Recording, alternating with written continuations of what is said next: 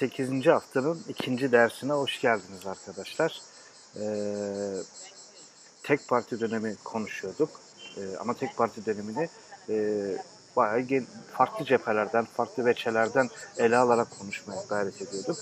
Birkaç ders öncesinde hatta yaklaşık bir haftaki ders öncesinde falan tek adam, e, tek parti kavramları üstünden biz e, erken cumhuriyet dediğimiz dönemi tanımlamaya çalıştık. Hatta ondan önceki haftalarda, derslerde de hatırlarsınız erken cumhuriyet dediğimiz dönem, tek parti dediğimiz dönem ne zaman başlar, ne zaman biter, Niye o zaman başlar? Niye 1920 Ekim'de başlar? Niye e, neden daha erken değil, neden daha geç değil? Bunların üzerinde konuştuk. Ardından tek kavramı üstünden konuşmaya başlayarak tek parti dönemini kavramsal düzeyde bir, bir kere bir açıdan ele almaya çalıştık. Yani bu tek kavramı tek parti için de bize lazımdı. Tek adam Atatürk kültünün inşası açısından da bize lazımdı. Ama bize bu yetmiyordu da biz oradan aldık. Tek parti döneminden aldık bunu.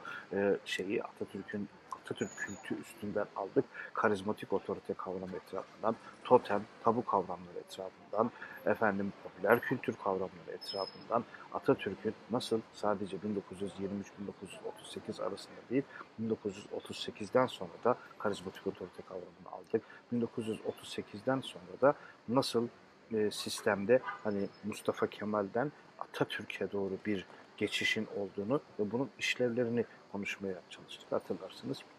Yani e, biz Mustafa Kemal ve Atatürk'ü e, bir, birbirinden ayırmaya çalışmıştık. Atatürk'ü bir kavram olarak ele alırken Mustafa Kemal'i tarihte yaşayan bir kişilik olarak e, değerlendirmeye ye falan da gayret etmiştik. Şimdi bu olayın birinci yönüydü. Aynı dersi tekrar edecek falan değilim. Yani biz erken cumhuriyet dediğimiz dönemin mi bir, bir bu işte tek tek adam, tek parti, karizma, otorite falan filan kavramları üzerinden aldık getirdik ve orada durmadık hatırlarsanız 2000'li yıllara kadar da olayı getirdik. Bunun nedenleri, sebepleri, kök nedenleri hatırlıyorsunuz. Yani işte e, Cumhuriyet'in e, inkılabatıyla Osmanlı'nın tanzimatı arasında da bir farkın din olarak e, şey olarak bulunamaması ve neden muasırlaşmam gerektiğine dair cevapların bulunamaması ve darbeler ve bir sürü bir şey konuştuk.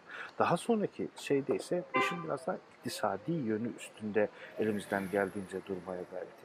Yani bu işte devletçilik üzerinde durduk. Serbest Cumhuriyet Fırkası, e, Serbest Cumhuriyet Fırkası diyorum, ser, e, serbest ticaret üzerinde durduk. 1923 İzmir İktisat Kongresi bağlamıyla ama dedik bu İzmir İktisat Kongresi de havada, boşlukta falan filan doğmadı. Chester Planı e, vasıtasıyla, e, La Lozan Anlaşması vasıtasıyla, İzmir İktisat Kongresi vasıtasıyla biraz daha o serbest bir dönem diye liberal dönem falan diye adlandırılan dönem üzerinde durduk. Daha sonra devletçiliğe falan geçtik ama orada şu noktayı söylemeyi unuttum. Bu mesela bu da e, özellikle bir dönem şu ara değil. Yani Atatürk'ün izlediği efendim iktisat politikası neydi? 1923'teki liberal politika de buradan bir liberal Atatürk çıkartılmaya çalışacak ve merkez sağ partiler bu Atatürk'ün peşinden koşmaya e, teşni olacaklar. Bir de 1929-30 sonrasının devletçi Atatürk'ü e, bir referans alınarak işte daha e, tabii ki o devletçi ekonomiyle daha sonranın welfare state arasında da bir özdeşlik bağ falan filan kurulmaya çalışılarak da efendim işte daha sosyal demokrat bir Atatürk falan icat edilmeye çalışacak ki ikisini de e, klozete atıp e, sifonu çekebilirsiniz. Çünkü böyle bir e, Atatürk falan yok.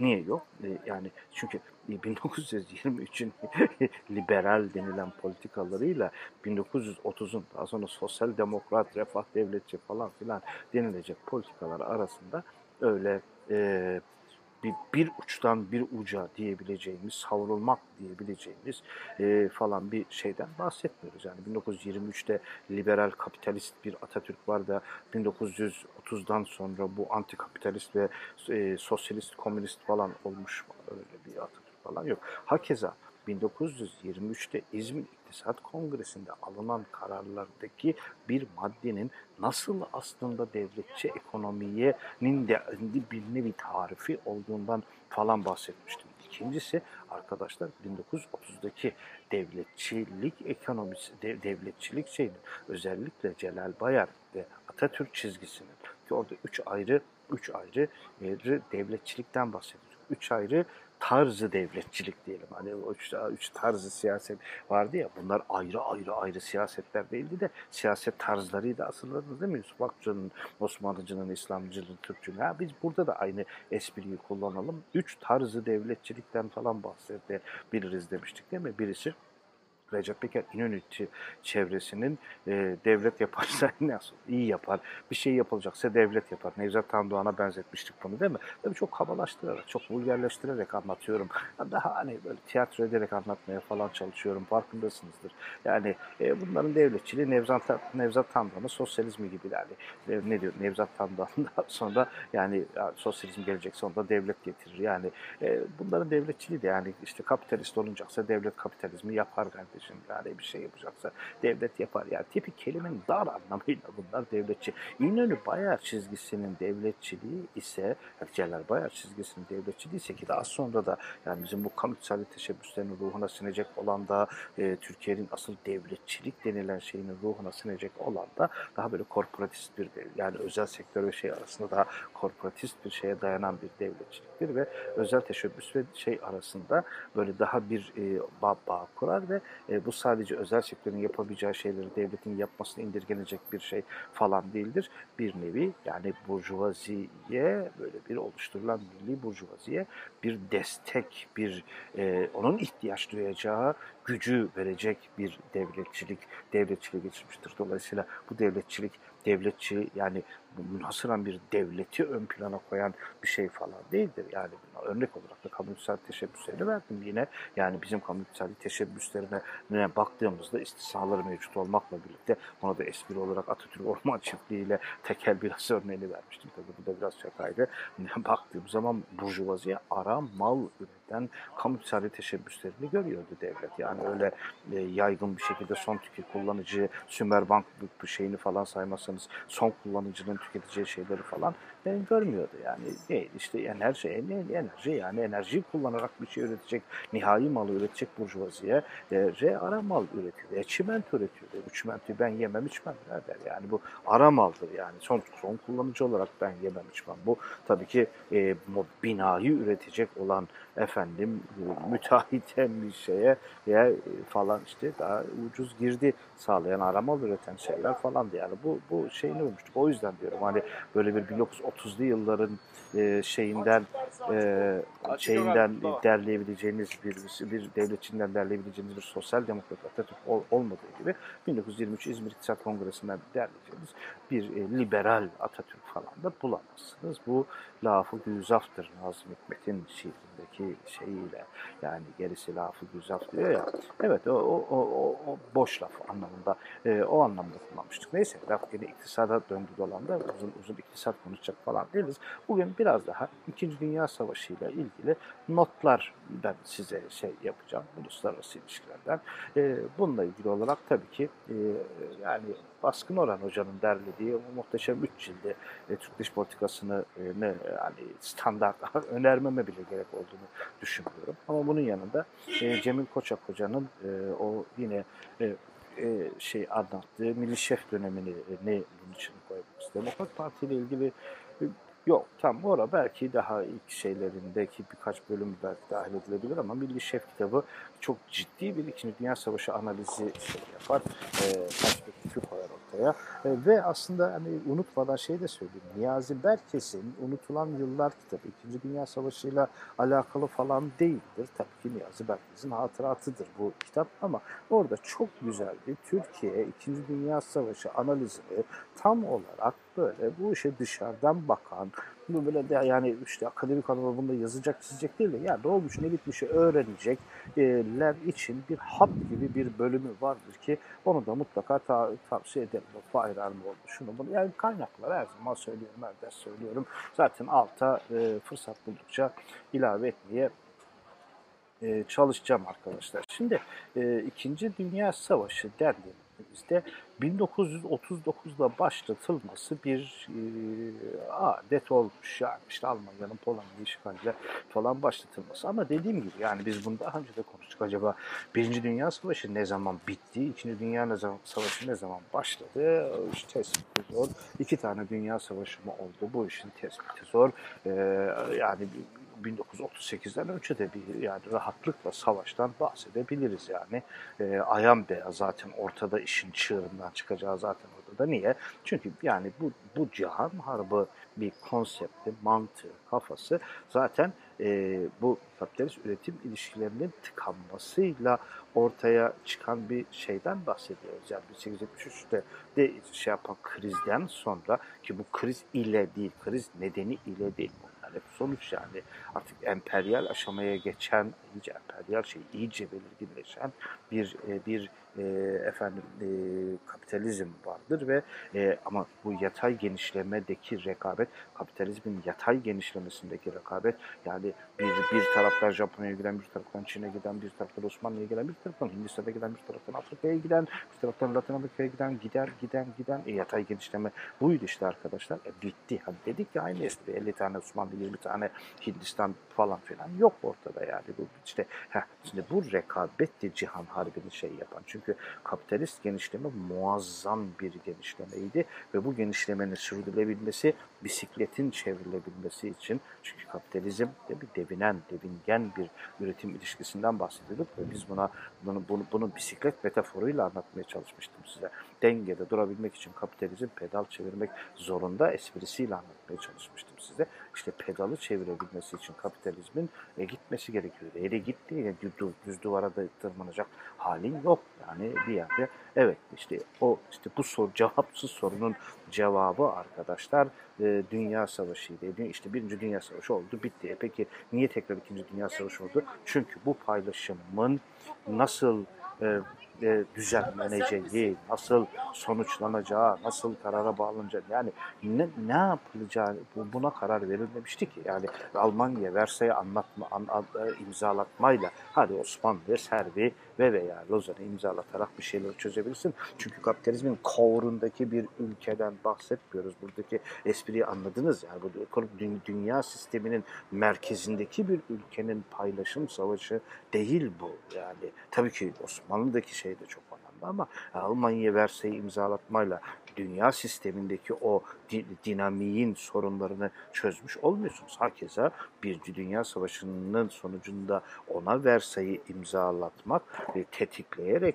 bir İkinci Dünya Savaşı'ndaki çılgın Almanya'yı nida üretecek ve faşizm hep yani bir yanlıştır bu. Hani e, efendim sadece ve sadece e, işte sanki Hitler'in kafasının altından çıkmış bir çılgınlık olarak düşünülür ki Alman filozoflarını, işte Alman tarihçilerini bizim bu dersin en başında aldığımız Leopold e, Rank'ı e, falan anmadan faşizm konuşamazsınız ki. Schmitt'i konuşmadan faşizm konuşamazsınız ki. Yani hiçbir detaylandırmıyorum. Boş verin. Yani ama velhasıl selam. Yani öyle faşizm çılgın Almanya şey Almanya ve onun çılgın şansölyesi efendim Hitler e, dünya yani Hitler işin sonucu arkadaşlar unutmayalım ama yani ve bu bu bu bu faşizmin yükselmesinde e, de Versay'ı neden olarak koymuyorlar. Onu tetikleyici olarak koymuyorlar. Dolayısıyla hani bir Birinci Dünya Savaşı ne zaman bitti, İkinci Dünya Savaşı ne zaman başladı çok su götürür bir tartışma velhasılı kelam.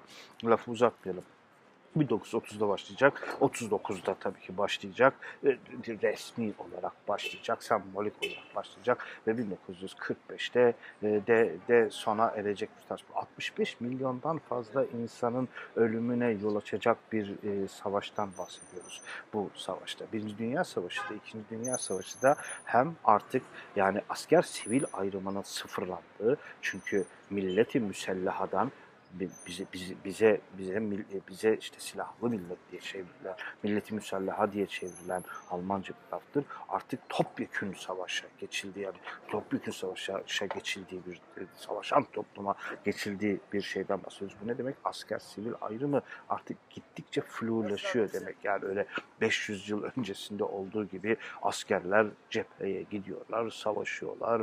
Savaşın sonucuna göre şu oluyor, bu oluyor. Öyle bir dünya yok.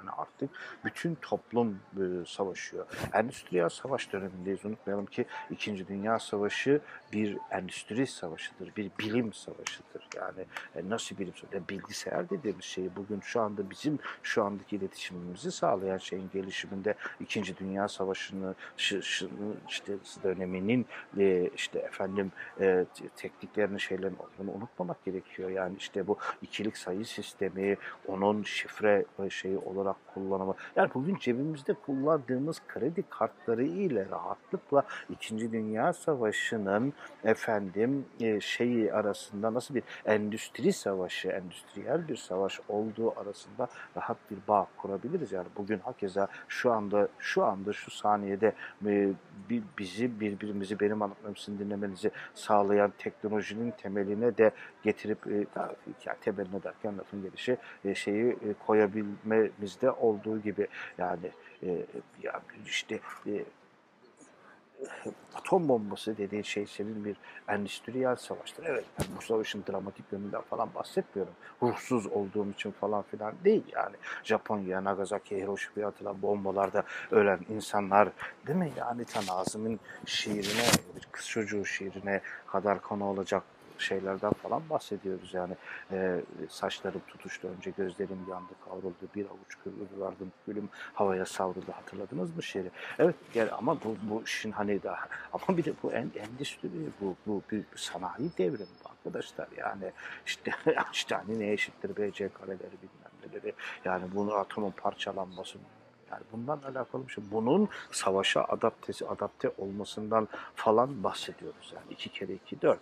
Yani e, tanktan bahsederken de, uçaktan bahsederken de e, artık ulaşım aracı olan uçaktan değil, savaş aracı, etkin bir savaş aracı olan uçaktan bahsediyoruz. Bunlar en belirgin şekilde İkinci Dünya Savaşı'nda kullanacaklar. Ama Birinci Dünya Savaşı'nda da bunlar var. Her iki savaşta ama ikinci kısmı diyelim 1939'da başlayacak kısmındaki o endüstriyel şey çok daha belirgin, muazzam belirgin ama ne olursa olsun 1914'te başlayacak olan da dahil dünya tarihinin ilk sanayi devrimi savaşları.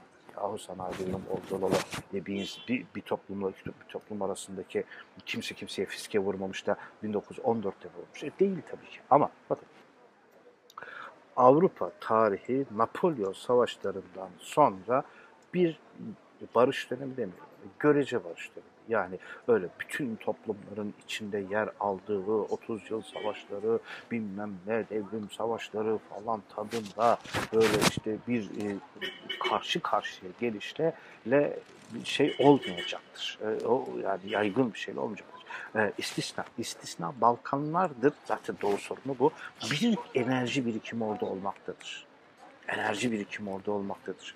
Şimdi bu dönemde yani e, Napolyon savaşlarından bu yana bir savaş olmamıştır diyoruz ama işte Balkanlarda işte, işte Osmanlı'dan ayrılan devletler bilmem neler işte yani Balkan soykırımı diyor, Bulgar soykırımı diyor ortalığı birbirine katacak bütün Avrupa hakeza soykırım değil bunlar hukuki kavramlar. Bu konuda bir şey demem çok zor çok zor ama hani hiçbir şey olmadı canım. Yani hani Bulgarların ayaklanmasının önlenmesi de rica ile lütfen ayrılmayınız şeklinde. Değil tabii ki o da değil yani bir şeyler oldu. Hakeza Ermeni şeyinde de öyle arkadaşlar. E, ama hani hani bir gerilim Ermeni doğuda kaldığı için o dönemde çok önemsenmiyor ne yazık ki. E, ama Balkanlarda bir gerilim var. Yani ve unutmayalım ki Birinci Dünya Savaşı'da zaten Balkanlarda çıkacak bunu en başta falan konuşacağız da. Şimdi yani bu görece barış ortamında istisnaların şimdi saydım. E, işte asıl yani bir, bir savaş zaten onu bir dünya savaşı olarak tanımlamaya sebep olacak savaş burada kopacak. Bakın döndü Birinci Dünya Savaşı'nı anlatıyor değil. Çünkü 1919'da başlayıp 1914'te başlayıp 1945'te biten bir şeyden bahsediyoruz. Bunu birinci e, roundu 1914, 19, 18 sonu 19 Brest şunu bunu alırsam biraz daha ilerken o hiç fark etmez. Hadi biz kendimizinkinden konuşalım. Birinci Dünya Savaşı'nı hani böyle e, kendi şeyimizle 30 Ekim 1918 değil. Bir öncesi var, sonrası var. Ondan sonra da 1939-1945 Eylül'ü diye devam edecek. Ama iki parçalı. Çünkü bu hesaplaşmayı yani baltaların gömülmesini sağlayacak şey da Bretton Bretton Woods'tur. Yani Bretton Woods'a kadar e, kadar yani e, savaşın yeni üçüncü bir evre dev, de, şeye geçmesini önleyecek önlemler işte orada alınacak konuşacağız bizi ve bizi de çok ilgilendiriyor arkadaşlar Bretton Woods kararları. E, e, savaşı or, şey, şey, e, her şekilde ortadan kaldıracak bir şey yapıldı yani iki ara. Ha, ama bizim erken cumhuriyet döneminde o iki araya sıkışıyor. Unutmayalım yani e, savaşın birinci evresi 1914-18 bizim milli mücadelenin başlangıcı efendim işte erken cumhuriyet dönemi falan filan 1900 1939'da savaş onun arasına giriyor. 1945'te bizim hem erken cumhuriyet dönemimiz bitiyor hem de o ara dönem bitiyor. Dünya ekonomisi, dünya ekonomisi yeniden bir harman olup yeniden onun merkez ülkeleri, yarı çevre ülkeleri, çevre ülkeleri ve onlar arasındaki yeni ilişkiler, ağları, örüntüleri, kurumları inşa oluyor ve bu arada da tabii ki artık artık o dünya ekonomisi hep söylediğim gibi adı dünya ekonomisi olup da Avrupa'nın içine hatta Avrupa'nın tamamını da bir yerine sıkışmış olan artık küreselle eşit anlamda kullanabileceğimiz bir dünya ekonomisi var. Hani işte ısrarla söylüyor değil mi? Yani ilk şeyde ciltte yani o dünya ekonomisi diyorum ama o dünya küre eşittir küresel değil diyordu ama artık küreselle globalde aynı anlamda bir çünkü artık kapitalizm hele ki 2. Dünya Savaşı bittikten sonra zaten hani yani yatay genişlemesinin kahir ekseriyette tamamlamış bitmiş. Evet 2. Dünya Savaşı evet e, işte 65 milyon dedik civarı yani bu sayıyı da hiçbir zaman bilemezsin ki yani civarında insanın vefat ettiği, öldüğü bir e, savaştan bahsediyoruz arkadaşlar. Osmanlı için 1. Dünya Savaşı'ndan farkı, için o, o farkı bir Dünya Savaşı'nda bir bir büyük devlet var. Evet, Osmanlı düveli muvazzama'nın hasta adamı. Büyük devletlerin küçük devleti.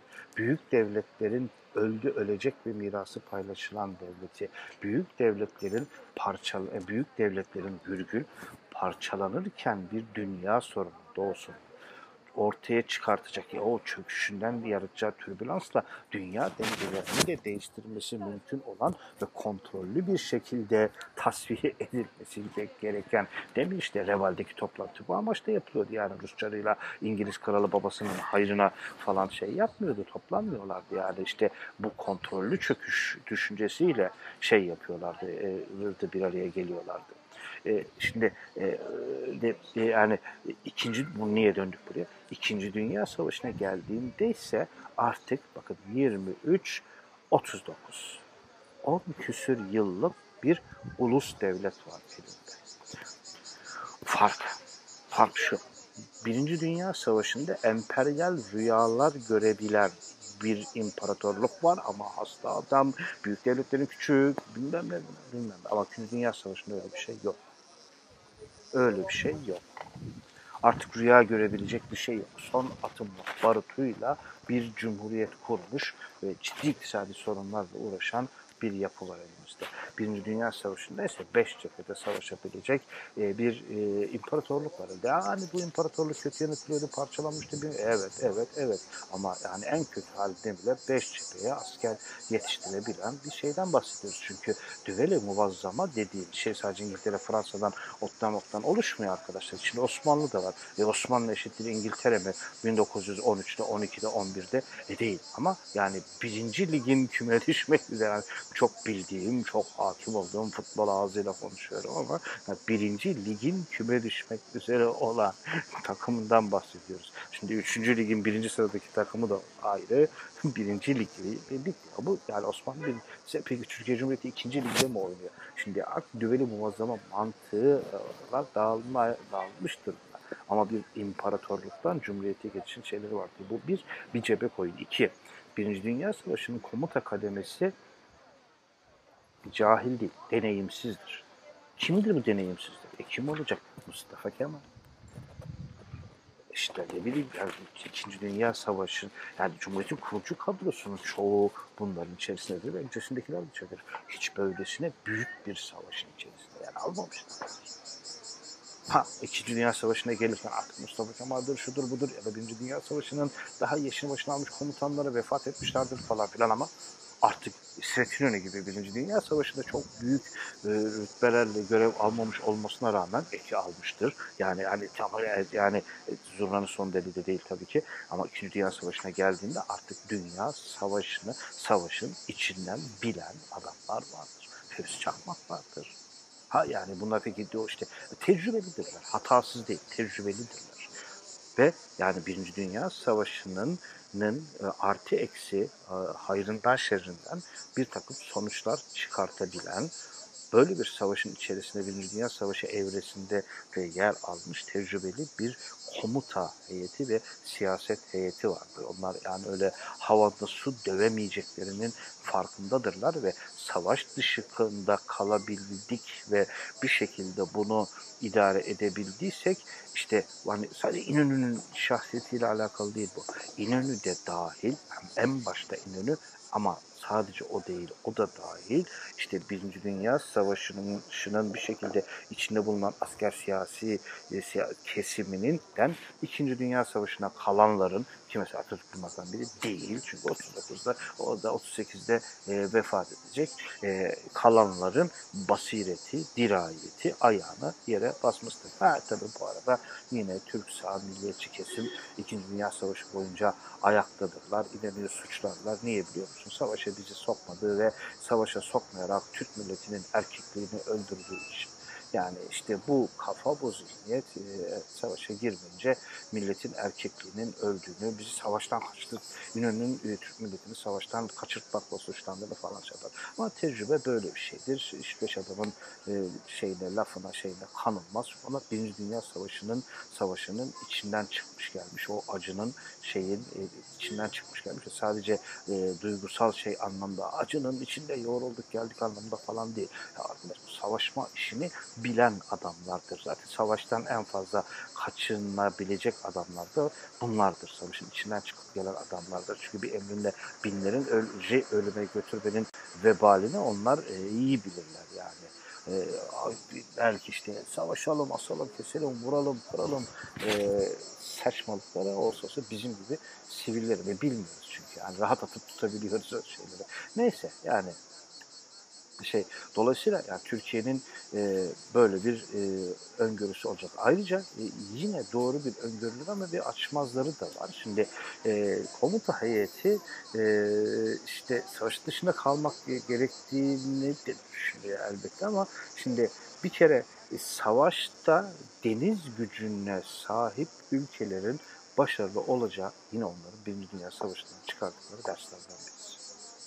Açmazsa şu, şimdi savaşta şın İngiliz-Fransız e, ekseninde sonuçlanacağına dair bir öngörüleri var. Deniz gücü çünkü onlarda. Ama daha bir de gel geriye en fazla 20 yıl önce ülkeyi işgal etmiş olan olanlarınla aynı safta e, yer alma konuları pek mümkün görünmüyor hele toplumu buna ikna edip e, efendim e, işte İngiltere ile birlikte bilmem neyle birlikte ama biz saldırmazlık anlaşması bilmem ne falan imzalayacağız orası ayrı da yani onların safında Birinci Dünya Savaşı'nda savaştıklarımıza karşı Almanya'ya falan karşı savaş bu konuda kimse ikna etmeleri de mümkün değil. Almanya ise onu hiç düşünmüyor.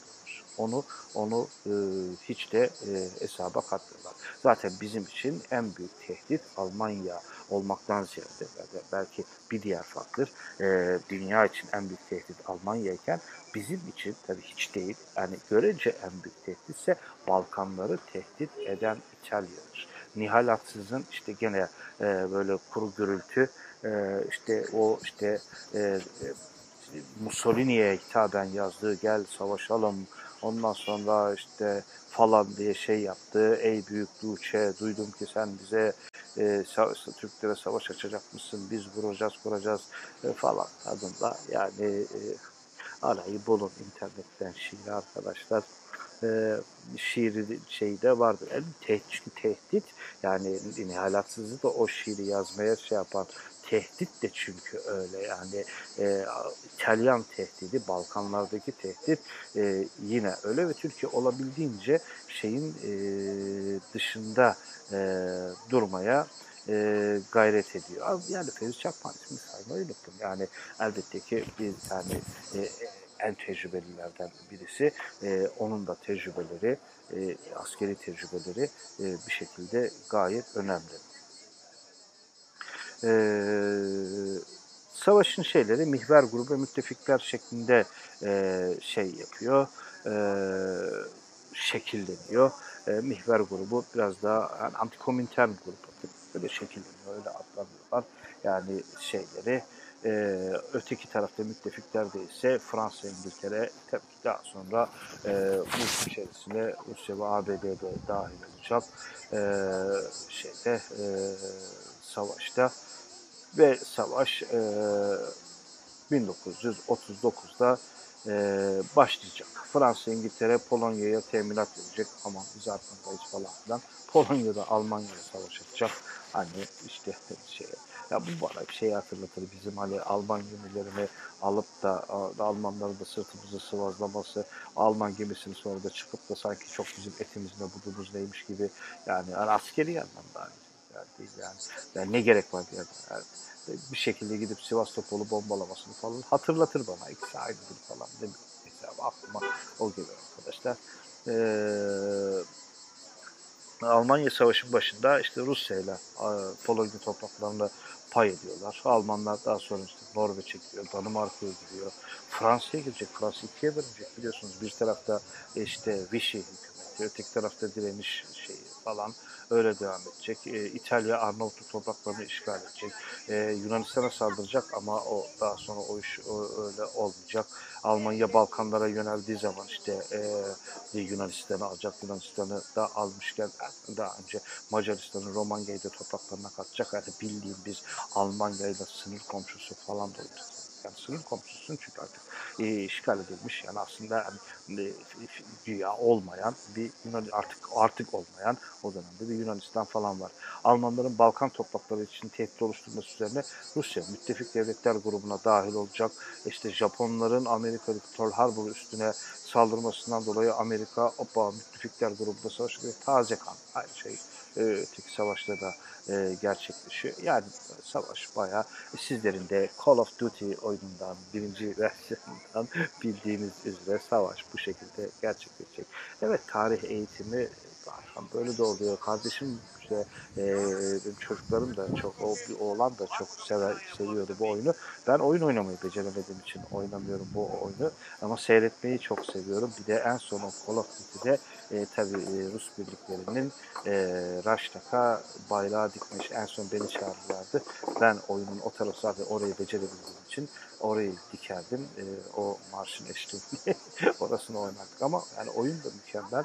E, bütün detaylarıyla şeyleriyle yani bakınca insan hani cephe cephe bayağı savaşı oraya aktarmışlar. Keşke birileri de bizim milli mücadele için böyle bir şey yapsa. E, ben e, oynamayı beceremesem bile yine e, seyretmeyi falan çok arzu ederim, çok isterim. E, keşke birileri böyle bir şey yapsa. Neyse konuyu dağıtmayalım, şey yapmayalım e, şeyi. E, e, e, tabii biraz daha detaylara inecek olursak yani Birinci Dünya Savaşı'ndan sonra arkadaşlar bir e, Avrupa'da, dünyada sadece Avrupa'da değil ama Avrupa'da da e, bir e, otoriter yönetimlerin artmaya başladığını sadece faşizm değil, otoriter yönetimlerin faşizmle dahil artmaya başladığını, iki e, dünyada bir o işte e, o dünyanın e, dünya sisteminin merkezi dediğimiz yapının görece darma duman olduğunu görüyoruz. İşte tam İngiltere'nin e, domine ettiği dünya sisteminin bozulup İkinci Dünya Savaşı sonrasında Amerika'nın e, domine edeceği dünya sisteminin inşa edileceği bir dönemdir bunlar. Burada da bir yandan da Almanya Versay'ı imzalamıştır faşizm oradan başlayarak, daha doğrusu İtalya'dan başlayarak e, yükselmeye başlamıştır. Oradan Almanya ama asıl güç Almanya'dır. Almanya bir bir bir Versay'ın intikamını almaktadır. Bütün Avrupa ülkeleri yani bir şekilde sesini çıkarmaz. Daha sonra işte yaşam alanı diye Alman tarihçilerinin, Alman filozoflarının şeklini şemalini çizip Hitler'in alıp kullanacağı Hitler'in icadı değil. Yani Almancam sıfıra sıfır elde var sıfır. İnşallah yanlış söylemem yani Lebensraum diye ben okuyayım. Yanlış yaptıysam sizdir yani doğrusunu şey, yaşam alanı yani bildiğin hani işgalin, işgallerin e, meşrulaştırıcısı, işgalin felsefesi ben yani e, Lebensraum'a e, efendim mesela şeyde onu e, Kavgam kitabında e, Mein Kampf'ta e, bayağı üstünde duruyor ya şimdi başka milletler daha geniş topraklara yerleşirken aç parantez yani bayağı adam e, kapitalizmin emperyal döneminden bahsediyor. Yani başka milletler dediği kapitalizmin diğer ülkelerinden bahsediyor. Ya çünkü Almanya bu bu kapitalist rekabette geride kalıyor. Yani onun sıkıntısını yaşıyor zaten e, diyor yani başka milletler bu, bu, bu haltı yerken diyor işte iç kolonizasyona kolonizasyona yüklenmiş bir millet nüfus artışını sınırlandırmak zorunda e, kalacak fakat geniş topraklara yayılan milletler artmaya devam edecekler. Bir ülkenin hayat alanı ne kadar azsa bu duruma o kadar çabuk karşılaşır. Devlet fizik ve ahlak bakımından birbirine benzeyen insanların e, benzeyen bir insan topluluğunu öngörülen nesillerini daha iyi yetiştirmek, hedefine ulaşmak için oluşturduğu bir organizasyondur diyor. Hitler'in lafı. Bir devletin gayesi ve manası yalnız budur. Başka bir şey değil. Bunun içinde Lebensraum'a ihtiyacı vardır. Yaşam alanına ihtiyacı vardır.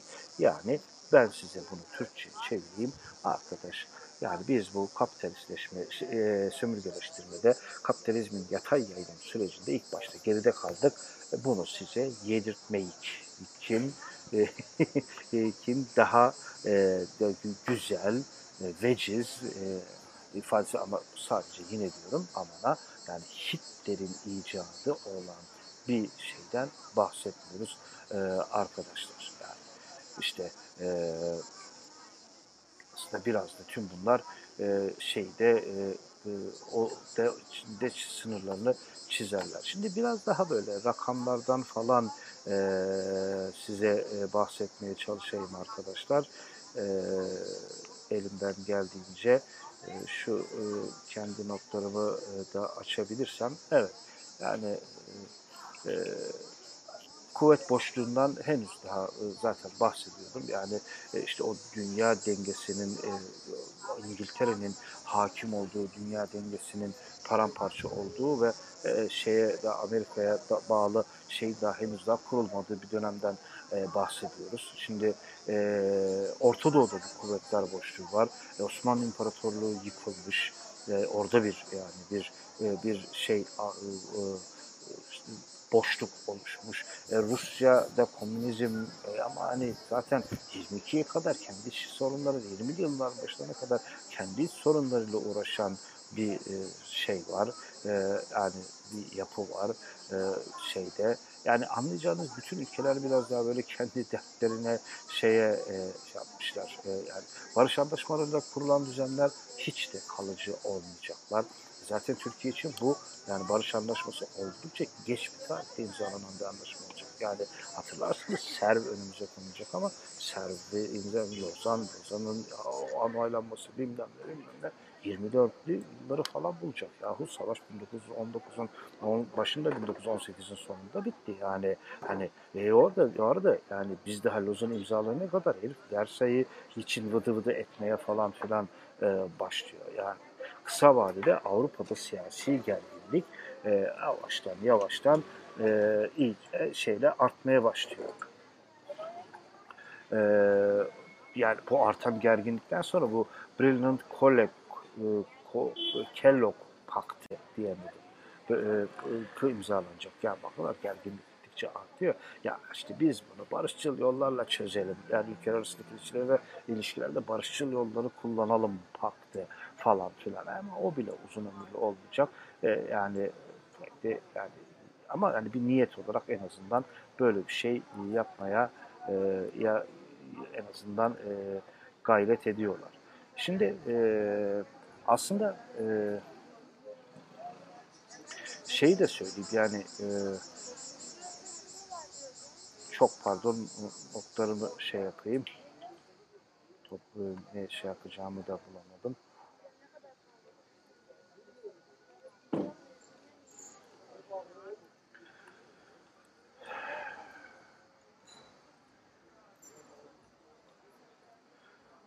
Ülkeler arası gruplaşmalar dedik. Yani bir tarafta mihver devletler var. Almanya, İtalya, Japonya bunları aslında bir araya getiren sadece faşizmleri değil, ayrıca sol nefretleridir de o dönem ülkelerin.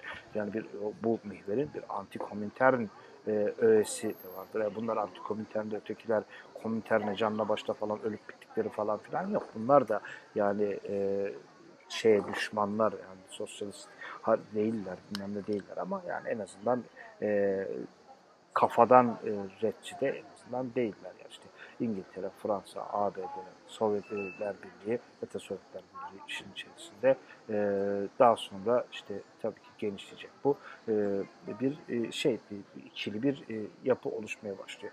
E, daha 1933 yılının başında arkadaşlar e, mesela otoriterlik artıyor falan diyoruz ya da suçun başında Avusturya Baş, Başkan, Başbakanı e, Dolfus demokratik rejime son verip e, şeyde Avusturya'da e, diktatörlüğünü ilan ediyor. Haziranda Nazi, Nazi Partisi e, e, Avusturya'da e, Nazi Partisi e, işte e, azlediliyor, e, kanun dışı ilan ediliyor, azlediliyor ve meclislerdeki bütün Nazi temsilcileri e, şey yapıyor. Bakın daha 1933 yılında daha Amerika Sovyetler Birliği'ni yeni tanımış. Ama bir yandan da rejim şey yapılıyor. Yani e, sorunlar gittikçe artma noktasına şeye e, gelmişler. E, şeyle.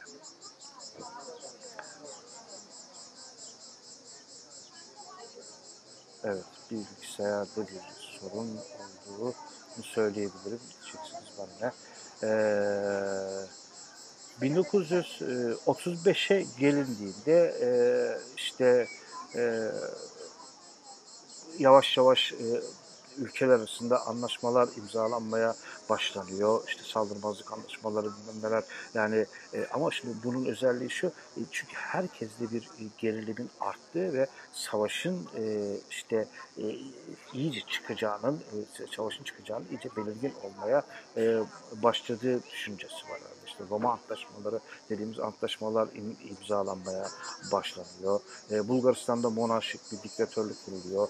Yunanistan'da e, Kral Yorgi tekrar iktidara geliyor ve e, işte Metaksas'ın diktatörlüğünde işler e, şey yapıyor. Yani Avrupa'da da, e, Türkiye'de yani rejim 1938'den sonra gittikçe e, sert bir şeye sebep oluyor. Bu yani orada oldu burada da oldu anlamında falan değil yani ama şu var ki e, dünyadaki e, trendlerden de dünyadaki e, şeylerden de yani yani e, bu e, Yunanistan'ı etkileyen faktörler Türkiye'yi de etkiliyor. Peki aynı etki aynı sonucu doğurmuyor. Doğurmuyor. Ama yani aynı şekilde olmuyor ama e, genel eğilim yani hakim renk Evet yani burada da oluyor. Şimdi burada da diktatörlük oluyor. Orada da diktatörlük oluyor. Ama bu yani 38'den sonra Türkiye'de otoriterleşme e, aynı Yunanistan'daki gibi oluyor ya da Bulgaristan'ın krallığının ilanı gibi e, olmuyor. Yani bütün detaylar birebir eşit olmuyor tüm dünyada. Ama ana renk e, dünyadaki eğilim neyse Türkiye'de de o yana doğru bir gidişat oluyor. E, 45'te de bu tersine dönecek. Yani e, şeyi yok açıkçası.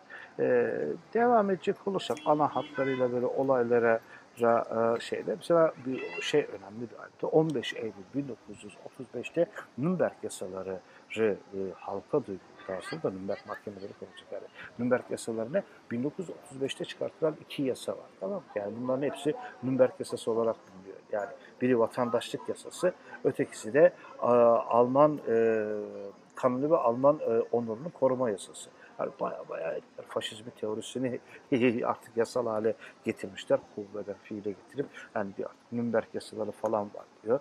Ee, yani şey, Japonya Çin'e bir e, nota veriyor diyelim ve anca diyor işbirliğimiz olacaksa diyor komünizme karşı diyor mücadele yapmaları şartıyla.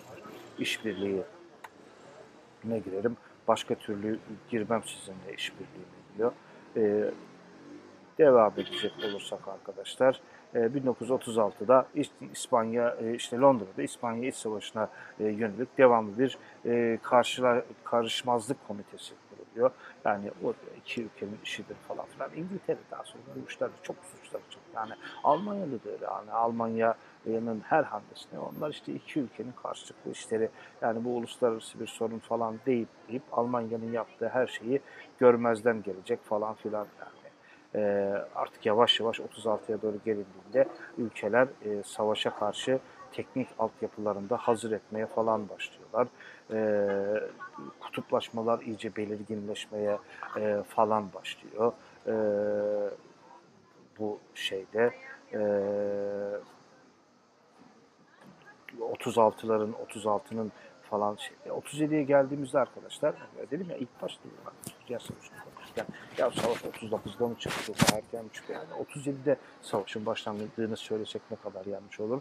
E, Japonya Çin'i istilaya başlıyor ve savaş ilan bile yapmıyor. Yani 26 Temmuz 1937'de e, bayağı bayağı biz Birinci Dünya Savaşı'nı başlattık biz. Ya o zaman da başlatsam fark etmiyor ki bu da sembolik bir tarih olurdu yani 1939'da Polonya işgaliyle savaşın ilanını başlatmak yani yanlış buraya alalım. Yok ama hani baya baya savaşın daha öncesinden başladığında e, söyleyebiliriz yani e, sorun olmaz yani. E işte Roosevelt e işte ki bunun üstüne yani ilan edilmiş edilmemiş e, bütün savaşlar bir hastalıktır işte gar, garanti altına alınmalıdır falan gibi açıklamalarda bulunuyor e, şeyi. E, e, Japonlar yine bir şey e, Nanking bölgesini yağmalamaya falan başlıyorlar. E, bayağı savaş başlıyor. 38'e gelindiğinde e, yani anlaşmalar falan devam ediyor ama e, işte Çekoslovakya'da seferberlik ilan ediliyor.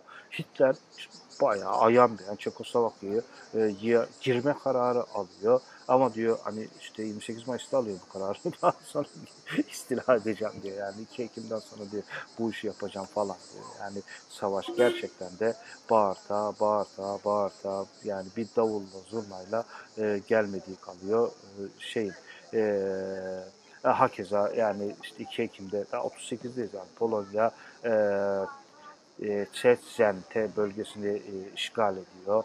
2 Kasım'da Macaristan Çekoslovakya arasında bir anlaşma yapılıyor ve Çekoslovakya e, Slovakya şeridi boyunca bir toprak şeridini Macaristan'a bırakıyor. Çekoslovakya baş, baş, parçalanıyor.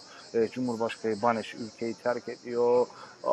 Hitler ordusu Çekoslovakya işgale tekrar hazır, hazır olması için tekrar emir veriyor falan filan e, derken işte 1939 yılına na gelindiğinde de arkadaşlar e, savaş başlıyor. Şimdi savaş başladığında e,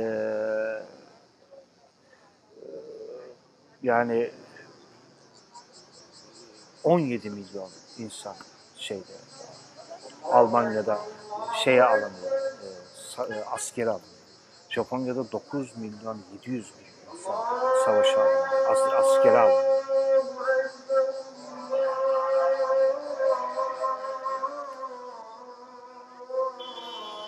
İngiltere, e, Sovyetler Birliği'nde 22 milyon insan, 550 tümen asker savaşa alındı. Yani bunlar muazzam sayılar arkadaşlar. Hani savaşan toplum, milleti müsellaha falan demiştik ya. Yani bu e, muazzam bir şey. Yani e, bir rakam arkadaşlar. Bir toplum tüm imkanlarıyla artık savaşın içerisine giriyor. Evet, bu haftayı burada bitirelim. Ee, öteki derste görüşmek üzere arkadaşlar.